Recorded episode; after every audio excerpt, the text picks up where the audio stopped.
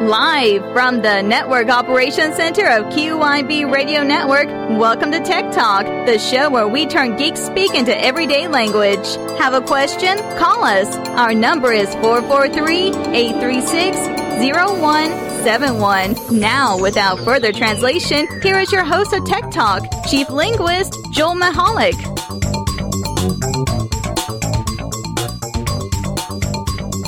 Hello. Welcome to Tech Talk Live, ladies and gentlemen. Thanks for stopping by. How lovely to see you, my friends. Appreciate you coming out and listening on this Wednesday night. And we got a good show. We got a... Where's my proper speakability? I'm just making up words. We have got a wonderful show for you tonight on Tech Talk Live, a wonderful show by my standards, and it could be that I'm such a geek that I just feel like it's a great show. Hopefully you will too. And here with me as always, Chief Note Taker, please welcome my good friend Ron. Ron, hello. Hello, Joel. Welcome to Tech Talk Live, Ron. Thank you so much. It's nice to be welcomed somewhere. It's nice. Well, yes, you are always welcome here. This show is made completely possible by the executive producer and engineer who sits behind that window from Reality One Radio, Mr. Tony Richards. We always like to recognize him. Now, if you have a question or comment in regards to technology, we are here for you. From 8 to 9. You can give us a call at 443-836-0171. That's 443-836-0171. Of course, you can email us at techtalk@QYBRadioNetwork.com. Also, find us on Facebook. Just look for Tech Talk Live, and you can join the show by conversation there as well because, you know, Facebook, big chat thing. So, you can post there if you have a question. We'll get to it as we're keeping an eye on that page. So some various ways you can get a hold of us here at Tech Talk Live. Of course, QYBRadioNetwork.com. I have to mention that is the place to go. So we got some great things tonight. First, we're going to start off with a scam alert. Thanks to our good friend Ron. So we'll talk about that here in just a moment. And then we're going to get into... I had it. Where is it? I had it. Oh, I know what it was. It's written right here. We're going to update you, as I promised, on the Tech Talk Live Facebook page. We're going to update you on Windows 10. Oh, cool. And then what's new there, because things are rapidly changing as we are closing into the official release date, which I don't think we have a date yet, but it's supposed to be mid to late summer. It was supposed to be June, but I think they pushed it a little bit. And we'll tell you why. We'll tell you what's going on inside that. And then I got a really great D-Geek segment tonight that I'm really excited about. I think I'm mostly excited about that over anything else here tonight on the show. A really good D-Geeking segment. And I like to give out kudos. Like, Ron, you brought the scam alert. I actually was looking for a topic to de-geek, and I asked my oldest daughter, I said, you know, is there anything about technology that you wish you understood more? And she gave me the idea, and I took it and ran with it. So thanks to my daughter, Renee, because it's a great, great segment for de-geek, and we'll do that later on during, it will probably occupy a good part of the second half of the show. And of course, if you have any questions, comments, 443-836-0171. So on with the geekiness and the fun. But of course, again, as I said, thanks to Ron, we have a Better Business Bureau scam alert, and it's in reference to sweepstakes. Now, here's something that we've told you about, all different kinds of scams, you know, IRS scams, 'tis the season, postal scams, delivery scams, fax scams. And now, this is one that and I'm glad that Ron brought this to my attention, because this is a particular scam that is as big as any of the other ones, and we failed to mention the good old sweepstakes. These cons has like a real-life twist. This is really serious because, you know, that there's a lot of sweepstakes out there, okay? So, and when you think of sweepstakes, you're thinking about prizes, you're thinking about things like lottery. I mean, real-life things are happening. And that's what I mean, just as real as an IRS scam. We all deal with the IRS. We all interact with different postal carriers, different parcel carriers. So the sweepstakes is a very real possibility. And because it has such real-life feel to it, it's why it's a great target for scammers. So, going over this, how does this scam work? Well, you'll get an email that appears to come from a man, in this case, a man named Harold Diamond. Now, Mr. Diamond is a retired principal who won the largest Mega Millions jackpot in the New York lottery history this past winter. The email goes on to say that Mr. Diamond has given away part of his fortune to 5 randomly selected people. Aren't you so lucky that you got this email? Can't you feel? Don't you smell the money already piling up in your hands? So you've been chosen to receive $1 million. Now, to collect the fortune, you have to email Diamond's lawyer and mention a verification code number, and the code will prove that you are official, and the lawyer will have further instructions. So do not do this, okay, because these types of scams draw on current events. Okay, we're giving you this name Diamond, but next month or the month after, basically, they can just pull another name randomly from another state's lottery system. Mm-hmm. And that's another way it twists in that real life. And when you think about it, when you get right down to the brass tacks of this, to its core, that's pretty sick. And so continuing. If you contact the lawyer, he will ask for money under the guise of paying taxes and other fees for you to get the $1 million. And no matter how much you send, they're going to want more for other fees and things that come up. Okay? So, and it can work different ways. And, you know, another familiar to this would be, you see a lot on Facebook, you know, where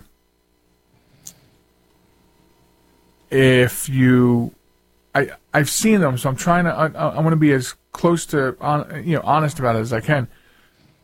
I've seen them where they say, you know, share my lottery ticket, and if I win, I'll give you, you know, who in their right mind, Ron? Especially somebody that crawls around Facebook is going to just give away $1 million if you share this picture, like and share this picture of my lottery ticket. Mm-hmm. Because if you ask me, you're sort of a simpleton if you post a picture of your lottery ticket, because in today's day and age, high-tech printers, high-tech technology, if you think somebody can't take that information and duplicate a ticket, and beat you to the local lottery office if it wins? Huh. So, there you go. I'm going to give you a tip. Just regarding that, I'm going to give you a tip. When you buy a lottery ticket, and believe me, I don't do this all the time. First of all, I don't buy lottery tickets a lot. I wish I did. I wish I had the money to buy lottery tickets every week. But when you buy lottery tickets, the first thing you really should do, on the back, you can put your name with a Sharpie. You write your full name. That's what I would do. That's a nice tip. Well, I like giving out tips. I like giving out free advice and free tips. And here's some tips to protect yourself from a sweepstakes scam. Okay, now first of all, as I said, these things are very common. They're as common as any other scam, and we've shared tips on what you need to know to defend yourself and other ones. So here you go. Do not pay to claim your prize. You should never have to pay money or buy anything if you've won money. Okay? And especially We talked about some of the ransomware scams where they want you to pay ransom if they infect your computer, and they will decrypt your files for you after you pay a ransom.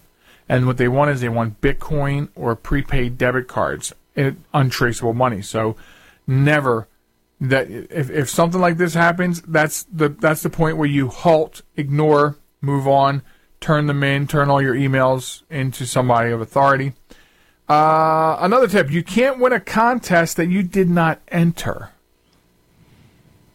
Okay, you need to buy a ticket, or you need to complete some sort of application to participate in a contest or a lottery. So be careful if you've been selected at random for something that you've never heard of, entered. But see, there's that small percentage, again, we brought this up with other scams, Ron. There's that small percentage that they count on will fall for this. Mm-hmm. Verify, but not only using a source scammers give you. In other words, if they say, well, here's our website, check it out, don't check their website out. Okay? Don't call the number in the email. So you want to check and see if the offer is real, but not using resources they give you. And finally, big tip here, the only legal lotteries in the United States are the official state-run lotteries. Foreign lotteries are illegal. I know I've seen them. You might see come cruising through your spam folder or mail, British lotteries, you've won lotteries in countries you never heard of. Well, it's not even legal here.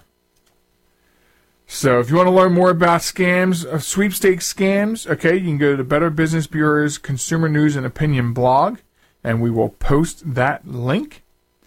And you can find out about these scams, other scams, and you can check out the BBB Scam Stopper at bbb.org/scam. We'll post that as well. Two links for you, the Consumer News and Opinion blog and their BBB Scam Stopper. So, again, a thanks to Ron for bringing this sweepstakes scam to our attention this week. He turned it in like we turn in our segments for him. Mm-hmm. ... From chat, if I get an email, should I click the link at the bottom that says remove me? Absolutely. There's typically nothing wrong with that. Now, if this is some sort of email that you look at and you can identify it as a possible scam, probably not. But I don't think, and I see a lot of scam emails. I get a lot of scam emails sent to me at work, and they go, is this scam? I suspect this is scam. Can you verify? I don't usually see that type of remove me, unsubscribe, things like that on scam emails, like we discuss scam. But you'll see that on almost any piece of junk mail. And a lot of times you don't realize there's this thing called a click wrap agreement. And it's interesting. Who here, by show of hands, and everyone's going to raise their hand, and everyone out there listening will raise their hand, and I hope you do it. From wherever you're sitting, I hope you raise your hand. I hope you're listening at home and raise your hand, and everyone says, what are you doing over there? By show of hands, okay, how many people are on a website, fill out a form, sign up for something, and then you have the terms, you have to agree to the terms? Who does not read the terms? Probably everybody here. That, my friends, is called a click wrap agreement. Click wrap agreement. And basically what it means is you're agreeing to what is said in these terms. And years ago, there was a lawsuit against America Online, AOL, commonly known as AOL. And a guy was disputing something about his account. And the ClickWrap agreement came up. That was AOL's defense. And I guess that the man's lawyer did not think that was really going to hold water, but it did. He agreed to the terms, whether he read them, did not read them, understood them, did not understand them. He clicked, I agree.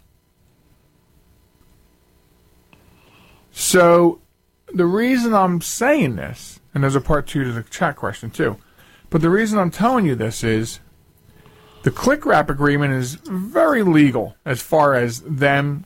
If you agree to those terms, you agree to those terms.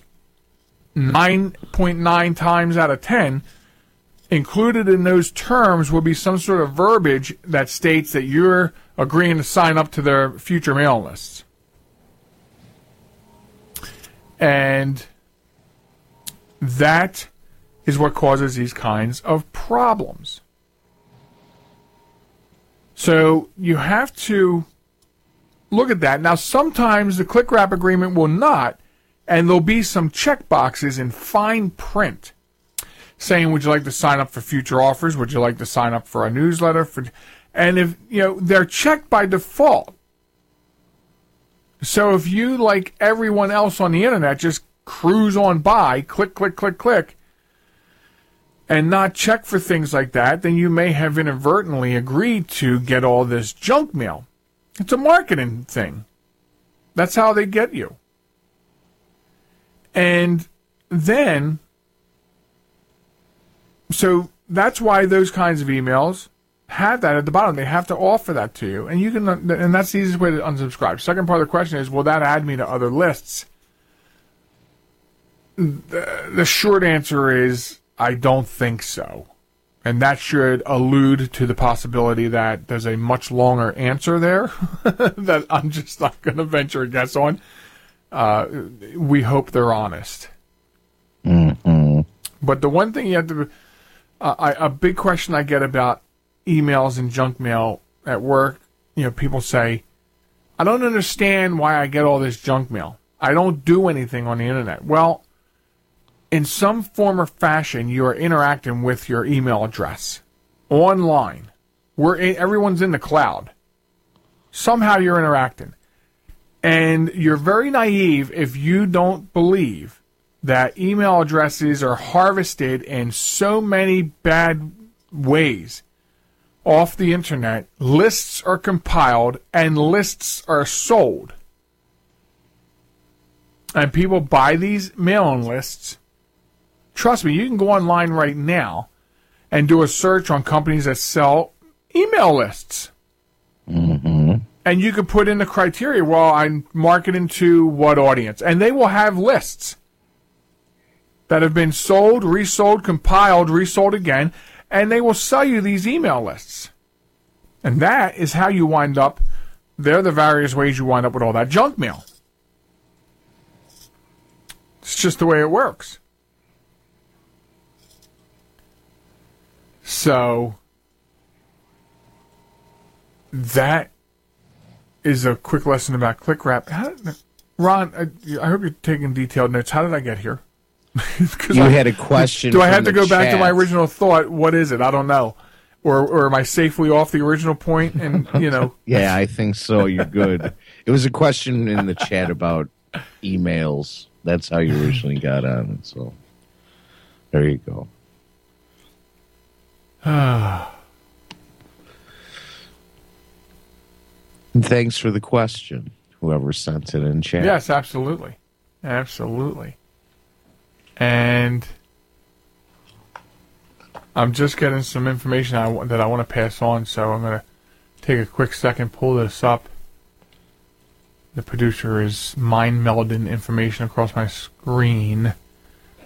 And, okay, so... basically how to remove yourself from email and list, which is what we talked about, you know. And as I said, it says, by law, companies have to provide an address and a link to the unsubscribe process for any email marketing material they send. And all of these lists are just that. As I said, they're marketing. Now, there are some warning flags to be aware of, that some spammers will disguise these links, which sends the user potential viruses on the web. So they say, alternatively, you can check the legitimacy of the unsubscribe links before clicking. Now, you can do that by First of all, I think I mentioned before, if you hover over a link or hover over an email address, then your status bar at the bottom of the page will just, it gives you information too. If you hover over a link, down at the bottom of your browser page, it will show you the web address. So if you hover over a link that says unsubscribe, and then you look down at the bottom, and it says pornhub.com, for instance, then you know the email's not legitimate. So, now there is this suppository on the web. We're going to post this great link. It's called justdelete.me, just delete me. And it is a directory of direct links to delete your account from various web services. So, it, you know, for instance, I'll just pull one right out of the hat here that we might all know. change.org. A lot of people know about change.org. It's, I believe it's a suppository on the web for, or a repository. Suppository. Can you believe I just said that? Wow. A repository for, what's the word I'm looking for? The Sign It petition. I feel like I'm on a $64,000 pyramid here. And it'll tell you, you know, if it's easy or if it's hard or if it's impossible, and it will give you additional info about doing so if available. So we will definitely put that up. Great link. Got all these links. It's going to be a big blog tonight. So there you have it.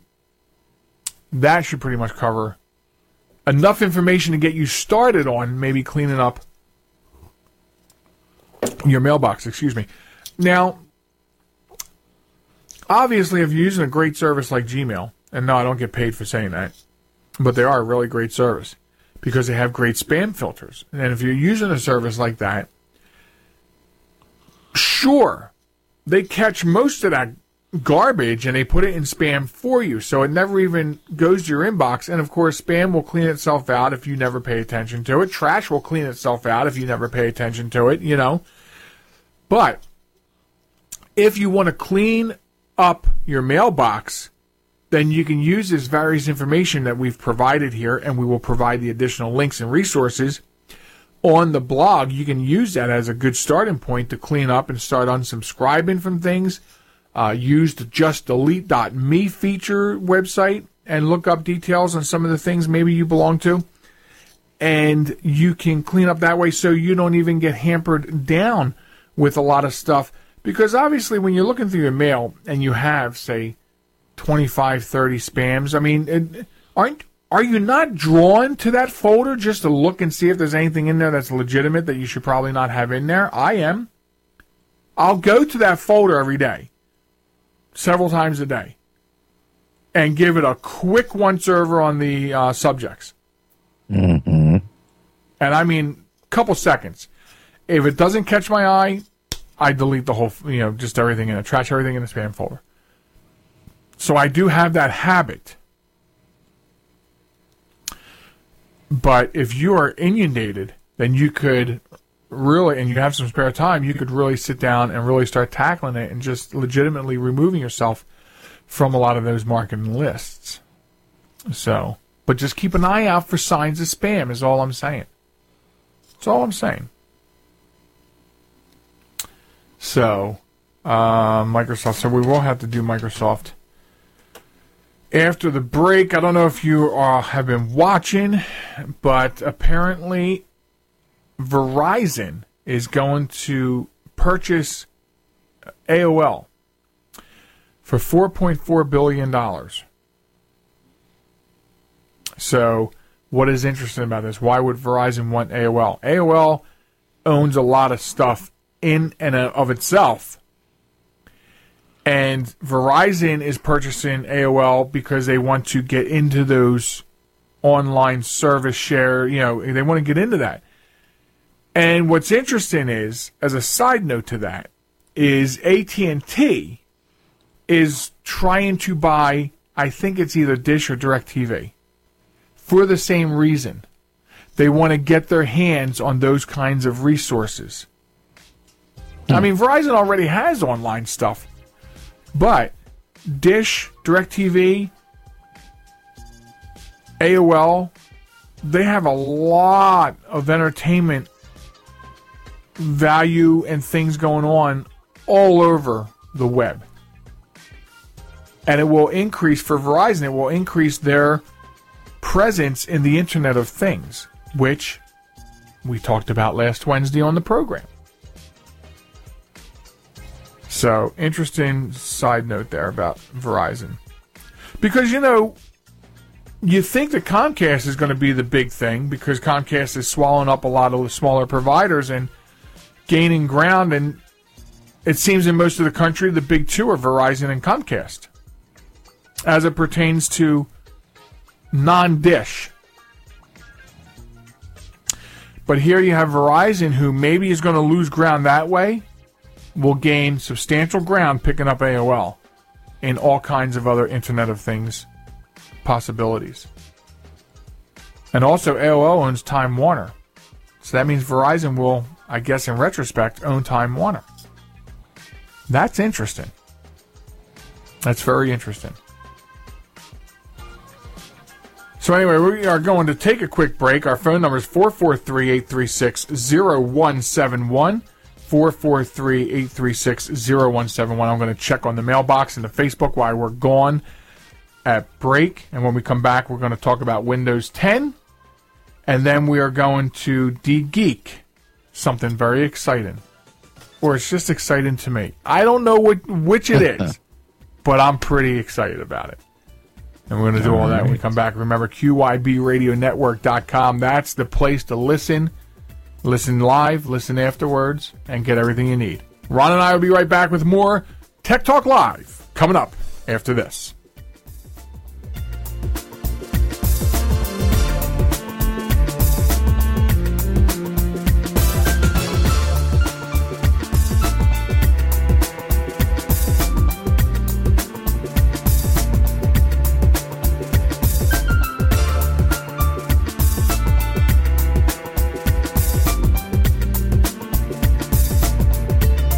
Don't go anywhere. Tech Talk will return after this short break.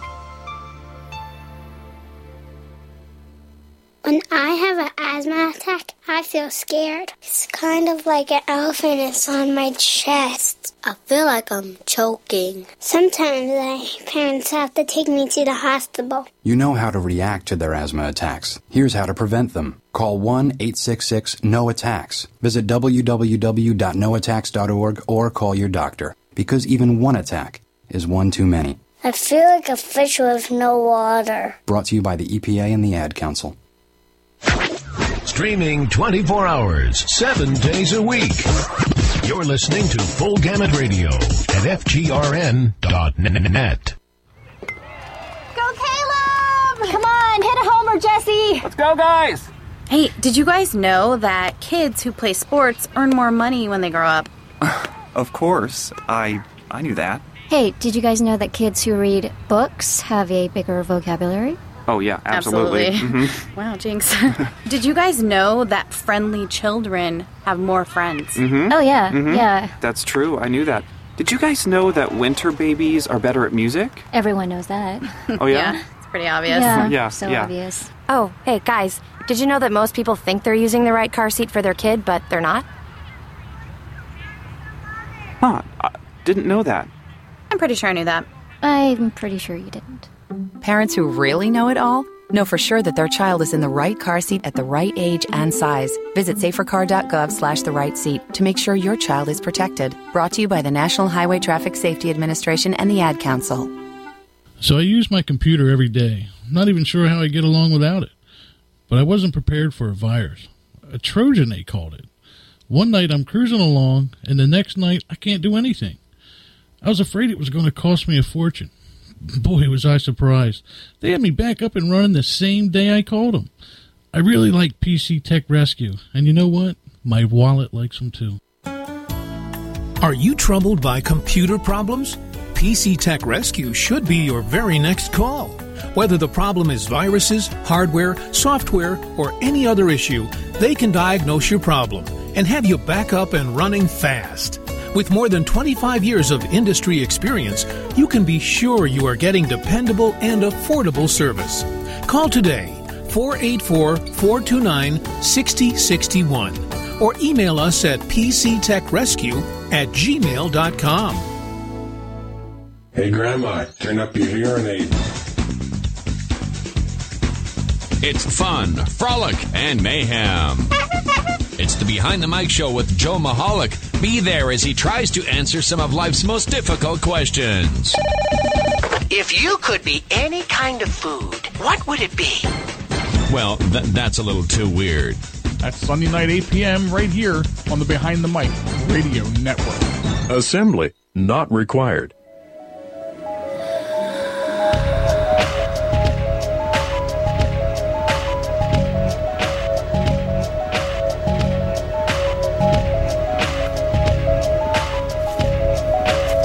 Welcome back to Tech Talk Live, ladies and gentlemen.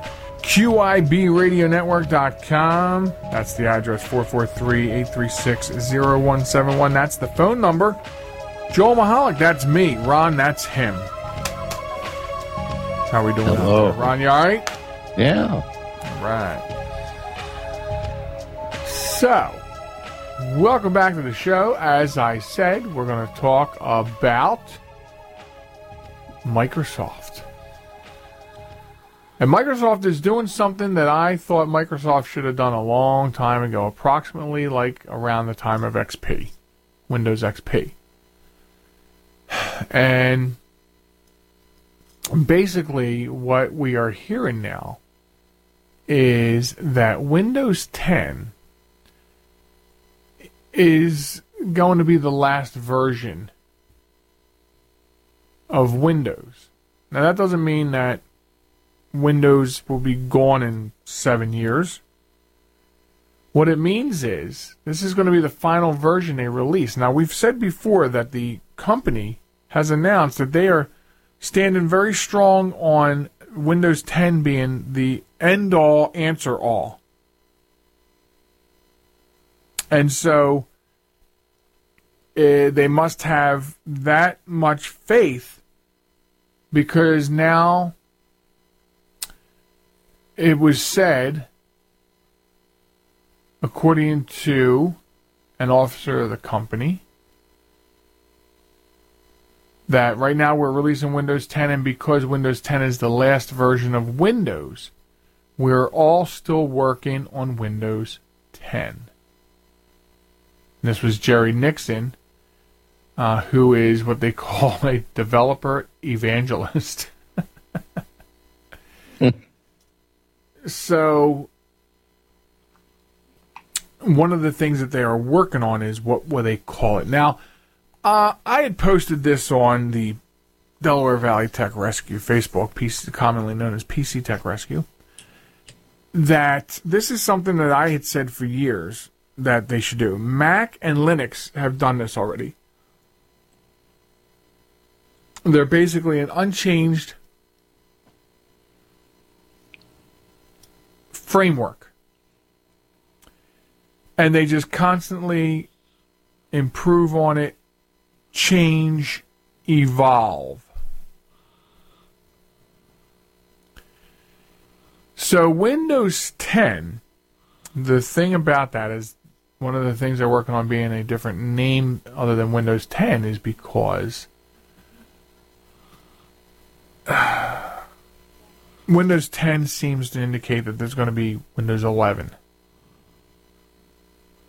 You know, Mac has OX, you know, Tiger, OSX Leopard. You know, they have a name associated with the evolutionary stage. Here's the major change, and we're calling it, you know, but it's always OSX. Mm-hmm. And so now they're saying this will be the last one. Now, this comes from a company run by a man named Bill Gates. And, you know, in 1981, he said that no computer will ever need more than 640K worth of RAM to run a program. He said that. Now, think about that 640K, because that's going to come in play here in a little bit when we de-geek. But, see, there's your hint. I'm dropping hints.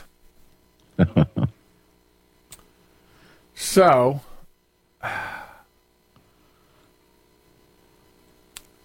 had said that Windows should have done this with Windows XP. This was a very stable system. A lot of people liked it. A lot of people still use it. It still has a hell of a market share. Even though it's not secure, people are still using it. So, and I don't know. I'm hoping it doesn't back up the release. Like, I'm waiting for it, which I'm really not. I will install it into one of my laptops. Because I, like Congress, I have to do things to find out how they work, you know, instead of looking at them from the outside. That doesn't belong here. You know, but the way Apple was done it, you know, since 2001, they introduced the OSX. I mean, and X, of course, is nomenclature for 10. And then every time they've done a new self-designated edition, they give it a name. And they follow the feline line of cats. Eventually they're going to run out of that, I think. But, you know, and then what do they do then? So now, I mean, you know, let's think about it. What could Microsoft do? Windows 10... Slayer, I don't know. You know, they can come up with, you know, they can use city names in one state. Town names, you know, take one state and say this will be the representative state of all our future evolutions of Windows 10.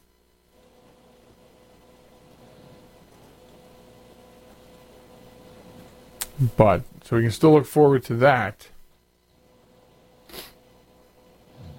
And hopefully, we'll see how it works. Obviously, I will test it. Obviously, I will have clients who will go out and get it right away, especially since they have announced that the first 12 months after release, it will be free to users of Windows 7 and 8. And if there's any hackers and pirates listening to the show tonight, that includes you. Pirated illegal copies of Windows 7, 8, and 8.1 will be eligible for a free upgrade to Windows 10. And that's something the company has never done. They've never given away a version of Windows. Well, they might have given away 3.1, 3.11. I don't remember. Though I do still have my Windows 95 floppies. There you go. All 12 discs. It's hard to get rid of. One day it may be worth $6.50. But anyway. So that is the latest and greatest on Windows 10. As I promised, we will keep you posted of major Windows 10 news. For all those who might be excited. Oh, yeah. My producer says he still has the Windows 95 on CD. I believe I probably do, too. What's funny is he made a mistake and he typed to me, I still have the Windows 85 CD. And it sounded accurate to me at first, but anyway. So, okay, moving on. Now we get to the segment of the show where we de-geek something about technology, so you will better understand it. As I indicated, I asked my daughter, what about technology would you like to know, understand better? And she said to me, Dad, a lot of people don't understand the space that's involved in our hard drive. They don't understand about it. And I was like, this is going to be great. Because then I thought, because one of my favorite languages is binary digits. So I was like, this is going to be great. Let's talk about that. Let's talk about what is on your hard drive. What does all that mean? What's a bit? What's a byte? What's a megabyte? What's a gigabyte? So I thought, let's talk about that. Let's put that in perspective. Let me put that in perspective for you. because that's great. First of all, what's a binary number? Okay, it's like a comparison, okay? We have the decimal system in math, okay? And in everyday life, the decimal system has 10 numbers, right? But the binary system has only 2 numbers, 1 and 0. That's it. The entire binary language is written in 1s and 0. Okay, so when information is stored in memory, it can only record 1s and 0s. So every byte that you type is a combination of 8 1s and 0s. Okay, Joel, what does that mean? Well, let me give you a couple examples real quick. If I were to type on a text, on Word, okay, a capital A, the computer stores that A as 01000001. Okay, that's a capital A. An asterisk.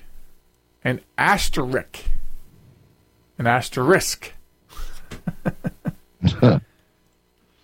having a vocabulary, self-teaching vocabulary. Maybe if I drink some tea. Thank you.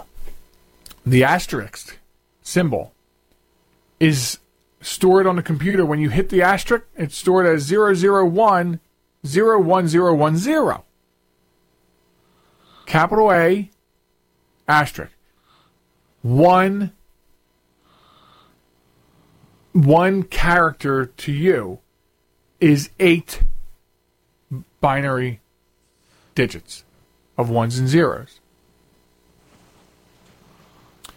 So, for example, one final example. Hillary Clinton is running for president in 2016. Try to follow along. I'm going to try to convey to you in binary her last name, Clinton. 01000011011001101101101101100110011001111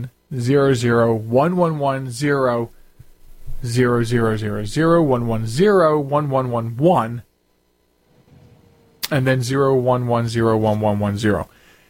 That's the name Clinton. Every letter is represented by 8 binary numbers. So this is basically a 42-digit binary output stored in memory for the word Clinton. So now you hopefully I'm making this as layman as possible. This is exciting to me. I love binary. So 1 character is 8 binary digits. Whether it's a letter, a symbol, 1 character equals 8. So now how does this all add up? Joel, I have a 500 gigabyte hard drive. What does that mean? Okay, so a bit is a single digit, either 1 or 0. And 8 bits, which we said is a character, right? Well, that character, each character is 8 bits and is known as a byte. B-Y-T-E, not B-I-T-E, your sandwich in half. B-Y-T-E. So a bit is a single digit, and it's either a 1 or a 0. 8 bits is a byte, and it's a combination of those 1s and 0s. 8 of them makes up a character. So now 8 bits equals a byte. Now, if you were to take 1,024 bytes, it would equal 1 kilobyte. If you take 1,024 kilobytes, it would equal 1 megabyte. Who remembers when 1 megabyte was a huge amount of RAM on a computer? Who remembers when a 20 megabyte hard drive and you were like the big kid on the block? 1,024 of those megabytes equals 1 gigabyte. Hey, Joel, now you're starting to talk language I understand. I know what a gigabyte is. I have 500 of them on my hard drive. But you know, it gets bigger than that. Because if you have 1,024 gigabytes, guess what? You have a terabyte. You have a terabyte. Terabyte? Didn't I just hear about terabytes not too long ago? Absolutely. Absolutely. That's a lot of storage. I'm going to go over that in a second. But guess what? If you have 1,024 terabytes, you have a petabyte. There's a word you haven't heard. It's a fairly new word. You following along so far, Ron? I am. Are you really? I'm just glad you ended it with bite. That's. Yeah. I mean, do you have a question? Because I'll pause if you have a question about this so far. No, I'm following along. Believe it or not, it's okay. So let's put it in perspective. Let's go back to gigabytes because everybody understands gigabytes. I've got gigabytes of RAM. I've got gigabytes of hard drive storage. Real quick, the difference between RAM, random access memory, and your hard drive, okay, RAM is where your open applications are kind of sitting in RAM. That's where all the work is done. It's swap memory. You open up all these programs, and they come out of their closure place, and they come out onto your desktop. You're working on them, and they're basically floating around on your random access memory. The hard drive, those gigabytes or terabytes are for storing your files, storing your programs, storing your pictures. It's storage. It's a vault to hold your files. And those pictures and those letters and those documents and that music, it's all binary digits. It's all binary. So let's go. So we're going to go back to gigabytes because, hell, I understand that, Joel. Got a lot of it. Well, let's put in some perspective. 1 gigabyte would be 7 minutes of HD TV video. Okay, so if you like videos, you take home movies, you work on them on a computer, put this in perspective for me, Guy. What can I do with it? Well, imagine 7 minutes of HD TV video is what you can hold in a gigabyte. If you had 2 gigabytes, you can hold 20 yards of books on a shelf. All that text. If you took 20 yards worth of books on a shelf and input all of that text into a computer, it would take up 2 gigabytes. Now, you have a blank DVD-R, right? You're recording a movie, you're putting storage on there. That DVD-R is 4.7 gigabytes. So that puts gigabytes into a little bit of perspective, right?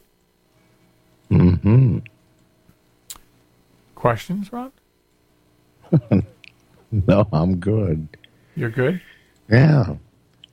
Let me quick check and make sure there's no questions on Tech Talk Live. There's no questions there, so we'll move on. So let's talk a little bit about the terabyte. Terabyte is 1,024 gigabytes. Think about that. You can do the math.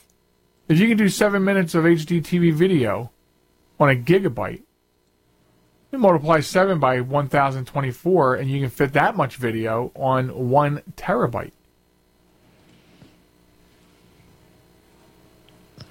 Sure. And now they're selling drives that are somewhere up around, well, they're selling commercial drives that are probably 200 to 300 terabytes. That's a lot of storage. That's a lot of storage. So if we do the calculations, because we talked about it, I brought it up from bits. If you go backwards, terabyte is 1,024 gigabytes. Okay. Well, that equals 1,048,576 megabytes. Oh, but wait. That's 1,073,741,824 kilobytes. But let's not stop there. That's 1,099,511,627,776 bytes. And I won't even give you the bits. It'll blow your mind.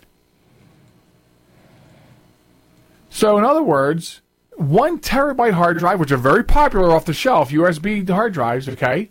Very popular to go in. Okay, they're making my books 1, 2, 3, 4 terabytes. And 1 terabyte has the capacity to hold 1 trillion bytes. So let's put that in perspective.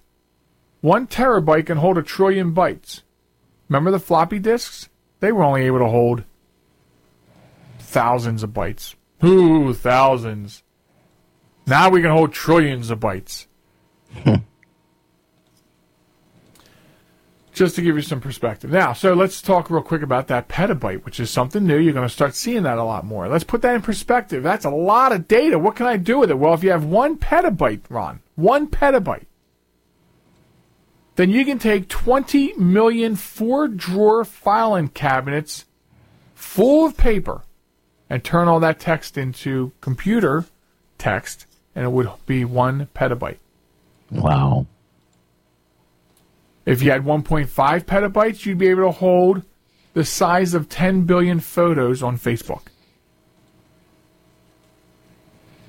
If you had 15 petabytes, then you'll be able to hold all the internet users' data that's backed up on mosey.com. So what would you do with 20 petabytes? Well, you could hold the amount of data processed by Google.com in 1 day. That is a lot of data. Yes, it is.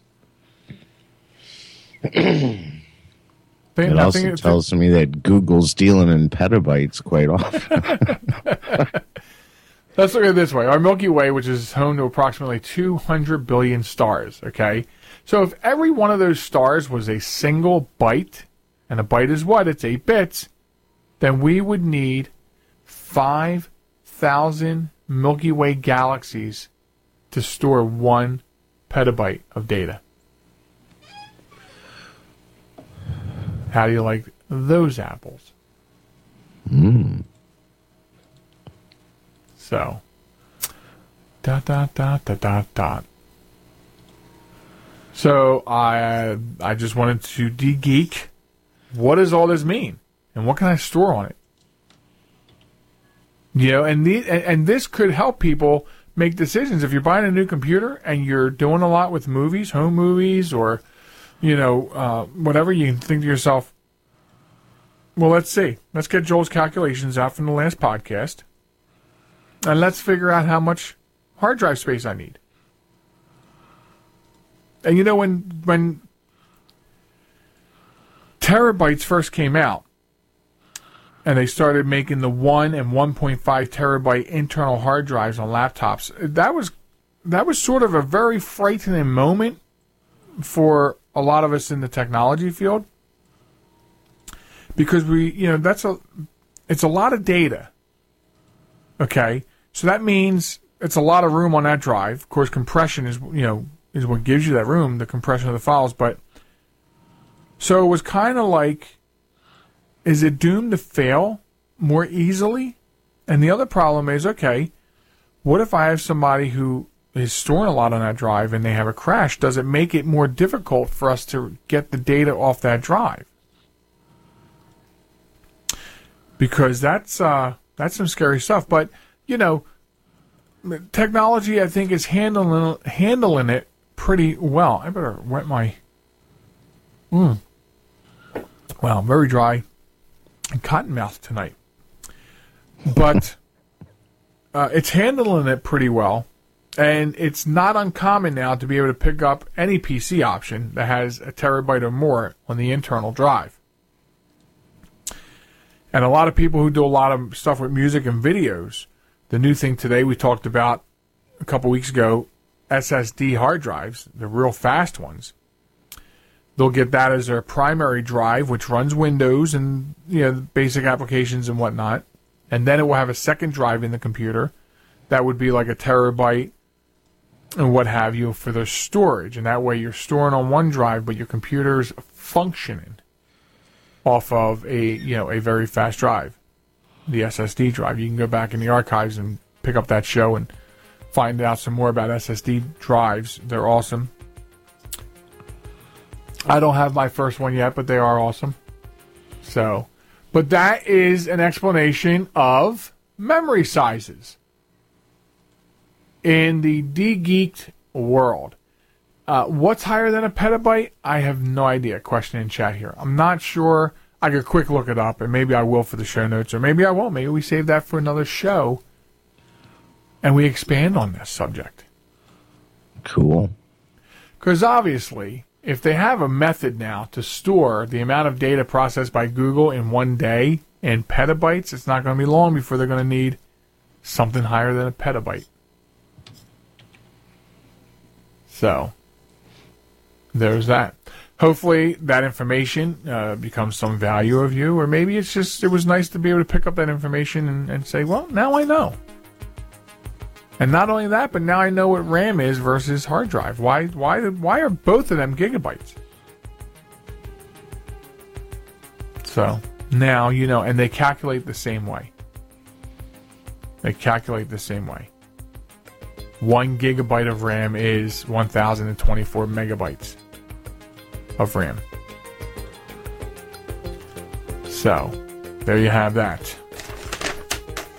Remember, you can always send us your questions to Tech Talk at QYBRadioNetwork.com, and I can't get into it tonight for some reason. So if there's pending email in there tonight, I'm very sorry, and I will get to it once I crack the secret of getting into the email this week. Tech Talk at QYBRadioNetwork.com, and that is also the website, QYBRadioNetwork.com, where you can listen to our show live on any smart device or computer just by going to the website. And you can also come back there and listen to the podcast if you missed it. The podcast is immediately posted for you to be able to listen to afterwards. Show notes, contact information, all that good stuff located right there. You can also search us out on Facebook, Tech Talk Live. That's where you find that. So, I want to thank everybody for listening to the show tonight. Encourage you to send us your questions. They will be answered on the air, and of course you'll also get an email answering them. Ron, do you have any quick questions for me that's burning at your brain? No, not tonight. Not tonight. Okay. Good. Great show. Very good. Oh, thank you very much. Thank you. Mm-hmm. I was hoping that you and others would feel that way. I felt like we had some really good information coming tonight to everybody, and I don't know why, but I was just uber excited about explaining bits and bytes. So you may find some of the blog written in binary tonight. Huh. You may find it written a little bit in binary. And the challenge would be, can you figure out what I said? Maybe I'll put a buzzword or something in there. You know, that'll be interesting. In fact, I'm already thinking of an interesting way to do it. It's going to be, you have to stop by the blog and find out. It'll be really interesting. Pretty cool. But the blog, you can find that there also at QYBRadioNetwork.com. So, Ron, I appreciate you being here with me. No problem. Even if it was sometimes just to agree with me. Thank you very much. And a big thanks to our producer, Mr. Tony Richards from Reality One Radio. And we thank everybody for listening tonight. We are here Wednesday nights, 8 o'clock Eastern for Tech Talk Live. And I invite you back next time. So be sure to join us right here on QYB Radio Network. Good night. Happy computing.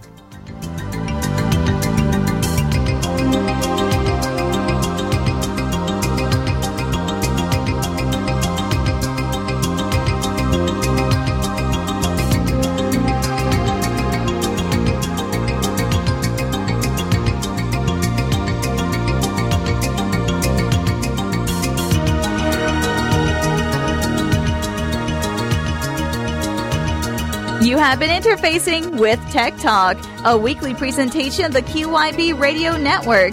To contact the show, send us email at techtalk@QYBRadioNetwork.com. See you next week.